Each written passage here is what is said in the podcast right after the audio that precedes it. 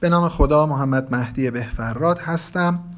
با هم در حال مطالعه کتاب فکت فولنس واقع نگری هستیم و فایل صوتی شماره نوزده رو داریم میخونیم. از صفحه صد و پنجاه و یک در میانه فصل هفت کتاب بودیم. فصل هفت کتاب داشت راجع به هفتمین غریزه خطای ما که غریزه سرنوشت بود صحبت میکرد و ما تا ببخشید ما تا یه جایی خوندیم، تموم نشده هنوز. فصل هفت کتاب آقای هنس روسلینگ رو داریم میخونیم.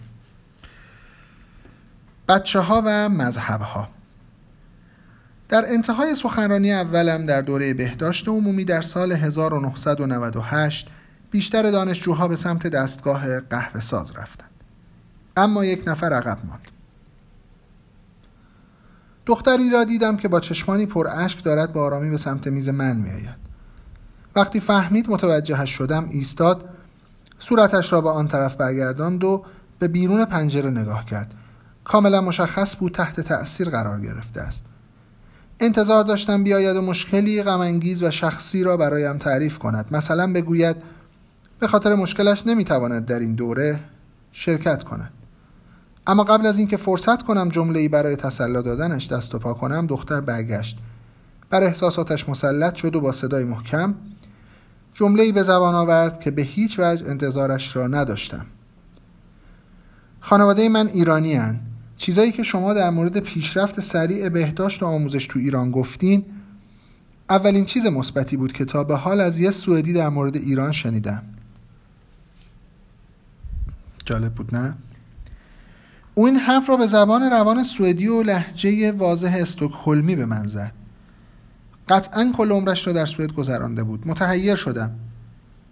تنها کاری که من کرده بودم نشان دادن داده‌های سازمان ملل در مورد افزایش امید به زندگی و کاهش تعداد بچه‌ها به ازای مادران در ایران بود. همچنین گفته بودم که این یک دستاورد است. واقعاً هم سریع‌ترین کاهش نوزادان در کل تاریخ از آن آنها بود. این عدد از بیش از شش بچه به ازای هر مادر در سال هزار و نهصد و هشتاد و چهار فقط ظرف پانزده سال به کمتر از سه بچه به ازای هر مادر رسیده بود، که یک نمودار اینجا گذاشته میانگین تعداد بچه به ازای هر زن از سال هزار و هشتصد تا به امروز نمودار ایران و آمریکا رو گذاشته. حالا چون این مشخصا ایرانه، عکس نمودارش رو براتون میذارم. ولی نمودار خیلی البته نمودار خاصی هم هست دیگه، یه ریزش خیلی عجیب غریبی وجود داره که براتون میذارم ببینید. به آنها نشان داده بودم که این نمونه که یکی از چند نمونه‌ای کمتر شناخته شده است، یکی از سریع‌ترین تغییرات در کشورهای با درآمد متوسط در دهه نود است. گفتم شوخی می‌کنی؟ گفت نه واقعا میگم. شما گفتین کاهش سریع تعداد بچه ها به ازای هر زن تو ایران نشون دهنده اصلاحاتی تو وضع بهداشت و آموزشه، به خصوص برای زنای ایرانی. درست گفتین که بیشتر جوانای ایرانی الان دیگه در مورد تعداد اعضای خانواده و استفاده از روش‌های جلوگیری از بارداری از الگوهای مدرن پیروی میکنن. تا حالا از یه سوئدی چیزی حتی شبیه اینم نشنیده بودم. حتی سوئدیای تحصیل کرده انگار از تغییراتی که اتفاق افتاده کاملا بی‌خبرن. پیشرفت، مدرنیته، اونا فکر میکنن ایران کشوریه تو سطح افغانستان. سریع‌ترین کاهش تعداد کودکان به ازای زنان در کل تاریخ جهان به طور کلی در رسانه‌های آزاد غربی مورد بی‌توجهی واقع شد و گزارشی از آن مطرح نشد. ایران در دهه نود به سمت احداث بزرگترین کارخانه کاندوم حرکت کرد و از دوره‌های آموزش مسائل جنسی در دوران پیش از ازدواج برای عروس‌ها و دامادها برخوردار بود. این کشور دارای جمعیتی با تحصیلات عالی و دسترسی مناسب به سیستم پیشرفته سلامت عمومی است. زوجها برای داشتن خانواده‌های کم جمعیت از روش‌های جلوگیری از بارداری استفاده می‌کنند و در صورت داشتن مشکل باروری به کلینیک‌های باروری دسترسی دارند. حداقل من خودم در سال هزار و نهصد و نود از یکی از این کلینیک‌ها در تهران بازدید کردم و با استاد ملک ملک افضلی طراح اتفاق اعجاب‌آور در ایران ملاقات داشتم. چند نفر در کشورهای غربی می توانند حدس بزنند که امروزه زنان در ایران می خواهند از زنان آمریکایی یا سوئدی کمتر بچه داشته باشند. آیا ما غربی‌ها که اینقدر طرفدار گفتگوی آزادیم از پیشرفت‌های کشوری که دولتش به گفتگوی آزاد ما اعتقادی ندارد غافل مانده ایم؟ حداقل این است، حداقل این است که به روشنی میتوان گفت داشتن رسانه‌های آزاد تضمین این نیست که سریع‌ترین تغییرات فرهنگی حتما اطلاع‌رسانی شود. تقریبا تمام سنت‌های مذهبی قوانینی در مورد روابط جنسی دارند. پس با آسانی میتوان فهمید چرا افراد زیادی فکر می‌کنند زنان در بعضی مذاهب بچه‌های بیشتری به دنیا می‌آورند.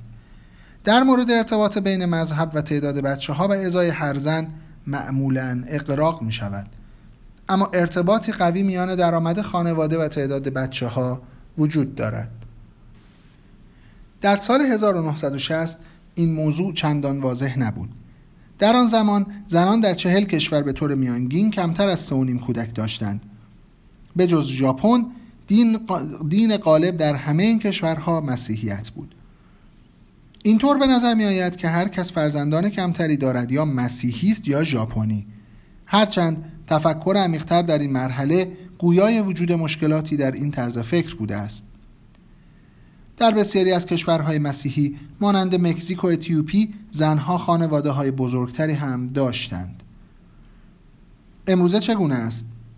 در نمودارهای حبابی صفحه بعد دنیا را بر اساس مذهبشان به سه دسته مسیحیان، مسلمانان و سایرین تقسیم کردند. درآمد و تعداد بچه‌ها را هم به ازای هر زن در هر گروه نشان دادند. مثل همیشه سایز حباب‌ها نشان دهنده جمعیت است. به پراکندگی جمعیت مسیحیان در تمام سطوح درآمدی نگاه کنید. همانطور که می‌بینید مسیحیانی که در سطح یک هستند بچه‌های بیشتری دارند. حالا به دو نمودار دیگر نگاه کنید. باز هم همان الگو دیده می‌شود.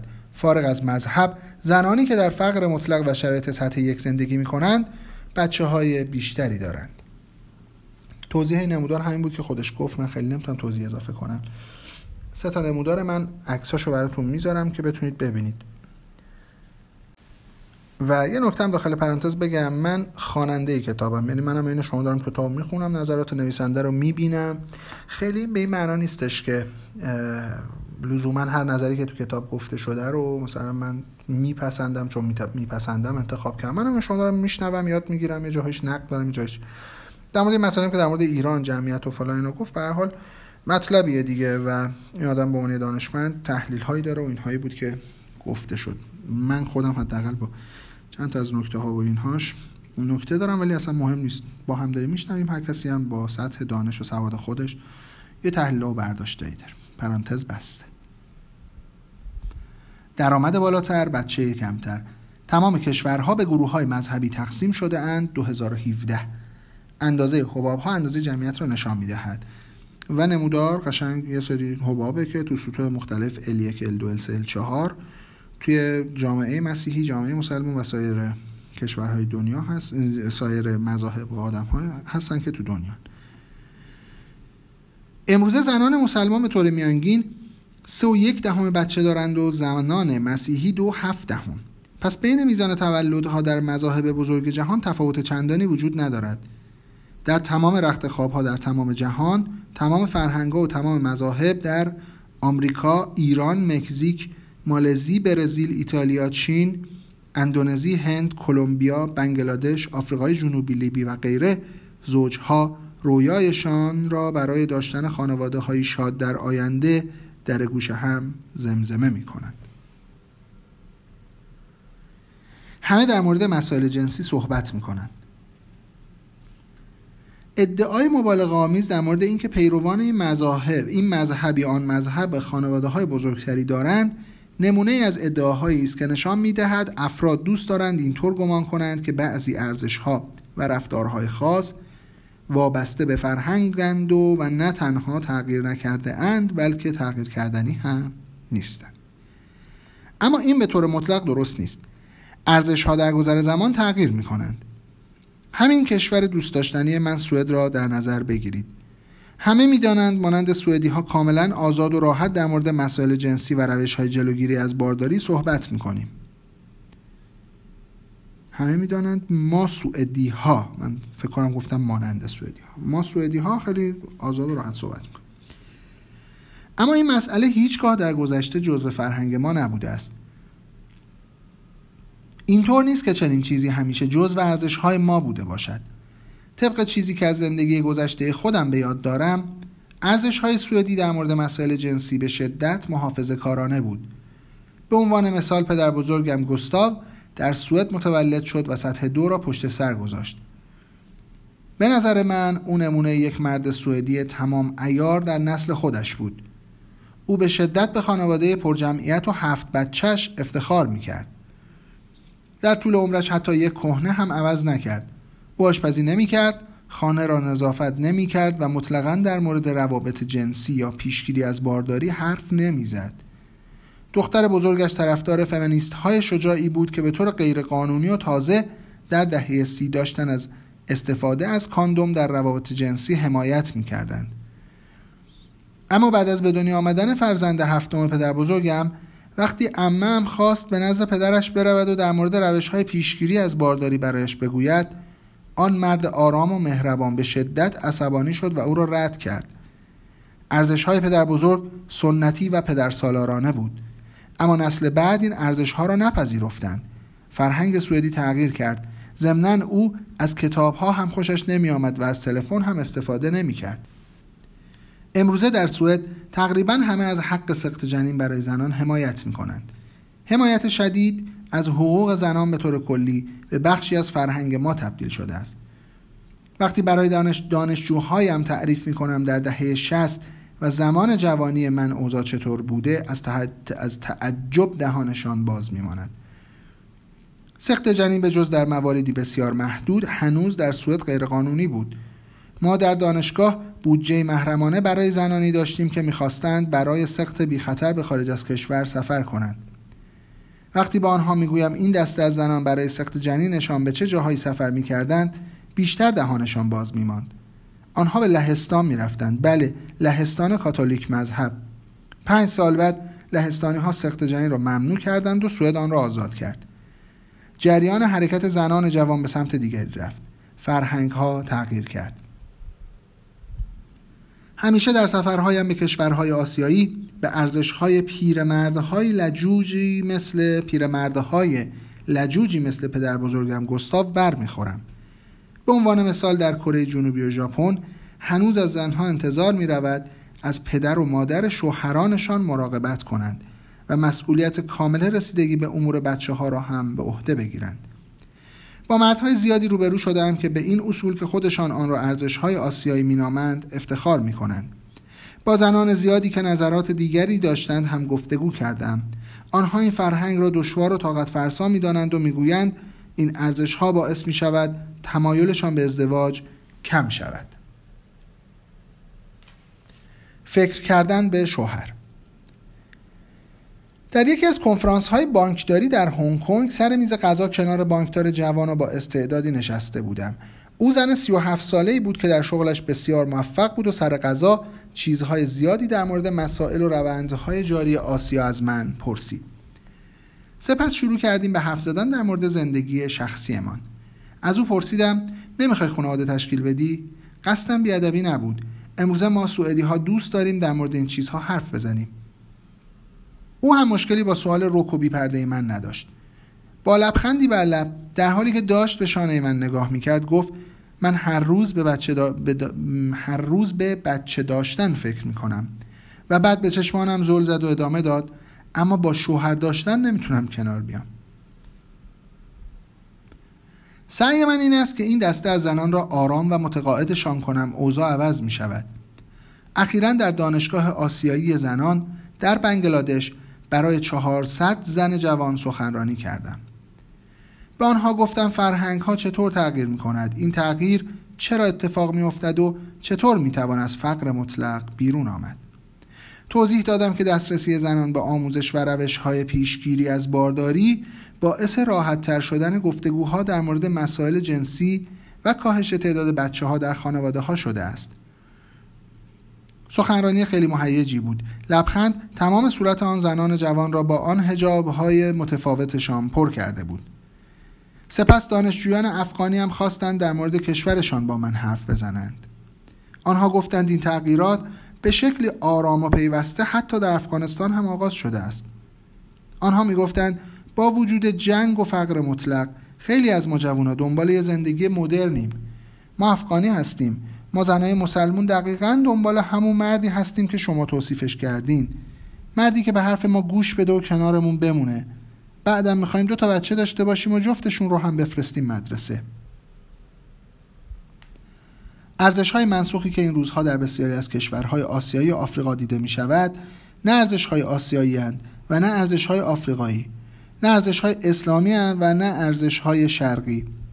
آنها صرفاً ارزش‌های مردسالارانه‌ای هست که ششصد سال پیش در سوئد نیز وجود داشت و با, و با پیشرفت اقتصادی اجتماعی از بین رفت. ببخشید خیلی اشتباه بدی کردم. شصت سال پیش در سوئد نیز وجود داشت و با پیشرفت اقتصادی اجتماعی از بین می‌روند، همانطور که در سوئد از بین رفتند. این فرهنگ‌ها تغییر ناپذیر نیستند. چطور غریزه سرنوشت را کنترل کنیم؟ چطور می‌توانیم به مغزمان کمک کنیم حرکت سنگ‌ها را ببیند و بفهمد همه چیز نه همیشه اینطور بوده و نه قرار است همیشه همینطور بماند؟ تغییرات آرام بی تغییری نیست. جوامع بشری و فرهنگ‌های پیوسته فرهنگ‌ها پیوسته در حال تغییرند. حتی تغییراتی که بسیار کوچک و آرام به نظر می‌آیند، در گذر زمان انباشته می‌شوند و در نهایت تغییر بزرگی را رقم می‌زنند. یک درصد رشد اقتصادی در, سا در هر سال رشد کندی به نظر می‌آید، اما در هفتاد سال باعث می‌شود رشد اقتصادی دو برابر شود. یعنی دو درصد رشد اقتصادی ظرف سی و پنج سال دو برابر می‌شود. سه درصد رشد اقتصادی سالانه به این معناست که ظرف بیست و چهار سال این عدد به دو برابر خود میرسد. سه قرن پیش از میلاد مسیح، زمانی که شاه دوانام دوانام پیاتیسا در سریلانکا اعلام کرد بخشی از جنگل به طور رسمی مورد حفاظت قرار میگیرد، اولین ذخیره طبیعی جهان به وجود آمد. دو هزار سال بعد یکی از اروپاییان ساکن یورکشایر غربی به ایده‌ای مشابه رسید و پنجاه سال بعد از آن پارک ملی یلوستون در ایالات متحده آمریکا تأسیس شد. در سال هزار و نهصد حدود سه صدم درصد از سطح تمام زمین‌های اروپا اروپا حفاظت شده بود و در سال هزار و نهصد و سی عدد به دو دهم درصد رسید. جنگل‌ها یکی پس از دیگری و دهه به دهه به مناطق حفاظت شده اضافه شدند و این عدد کم کم اما پیوسته بالا رفت.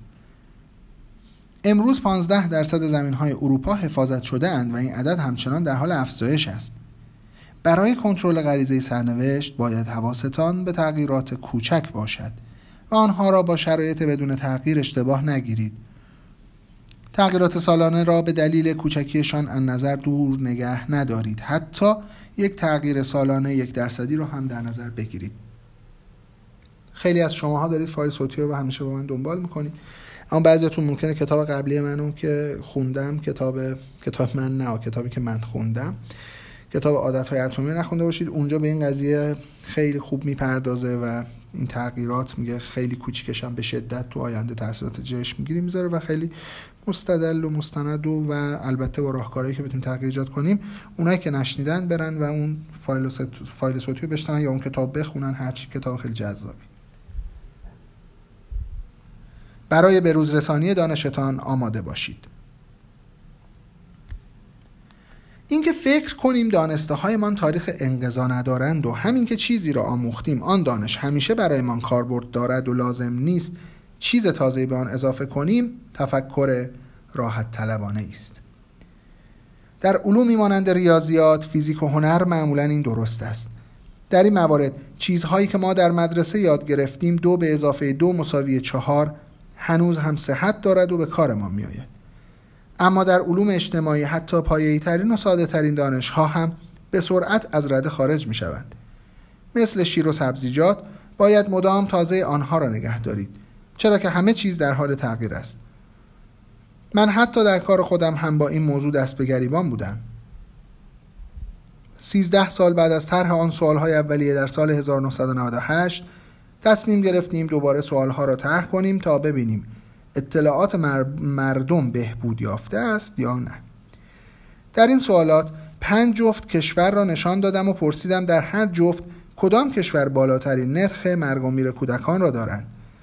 در سال هزار و نهصد و نود و هشت دانشجویان سوئدی هم پاسخهای اشتباهی داده بودند، چون نمیتو... نمیتوانستند تصور کنند کشورهای آسیایی بهتر از کشورهای اروپایی باشند. وقتی تنها بعد از سیزده سال سوالها را دوباره طرح کردیم، متوجه شدیم دیگر نمیشود آن نظرسنجی ها را انجام داد، چون پاسخهای صحیح تغییر کرده بود و چون دنیا تغییر کرده بود، خود این مسئله بیانگر مسائل زیادی بود. حتی سوالات خود گپ مایندر هم تاریخ گذشته شده بود. برای کنترل غریزه سرنوشت باید پذیرای اطلاعات جدید باشید و آمادگی لازم برای بروز رسانی دانشتان را به دست آورید و حفظ کنید. خب به نظرم اگر همینجا تموم بکنیم خیلی بهتره، به خاطر اینکه ف... تیتر بعدی رو شروع بکنم احتمالا یه پنج شش تا هفت دقیقه طول میکشه و ترجیح میدم که باقیش رو در فایل صوتی بعدی بخونم. سه صفحه مونده این فصل تموم بشه و بعد وارد غریزه هشتم و فصل هشتم بشیم. وقتتون بخیر باشه.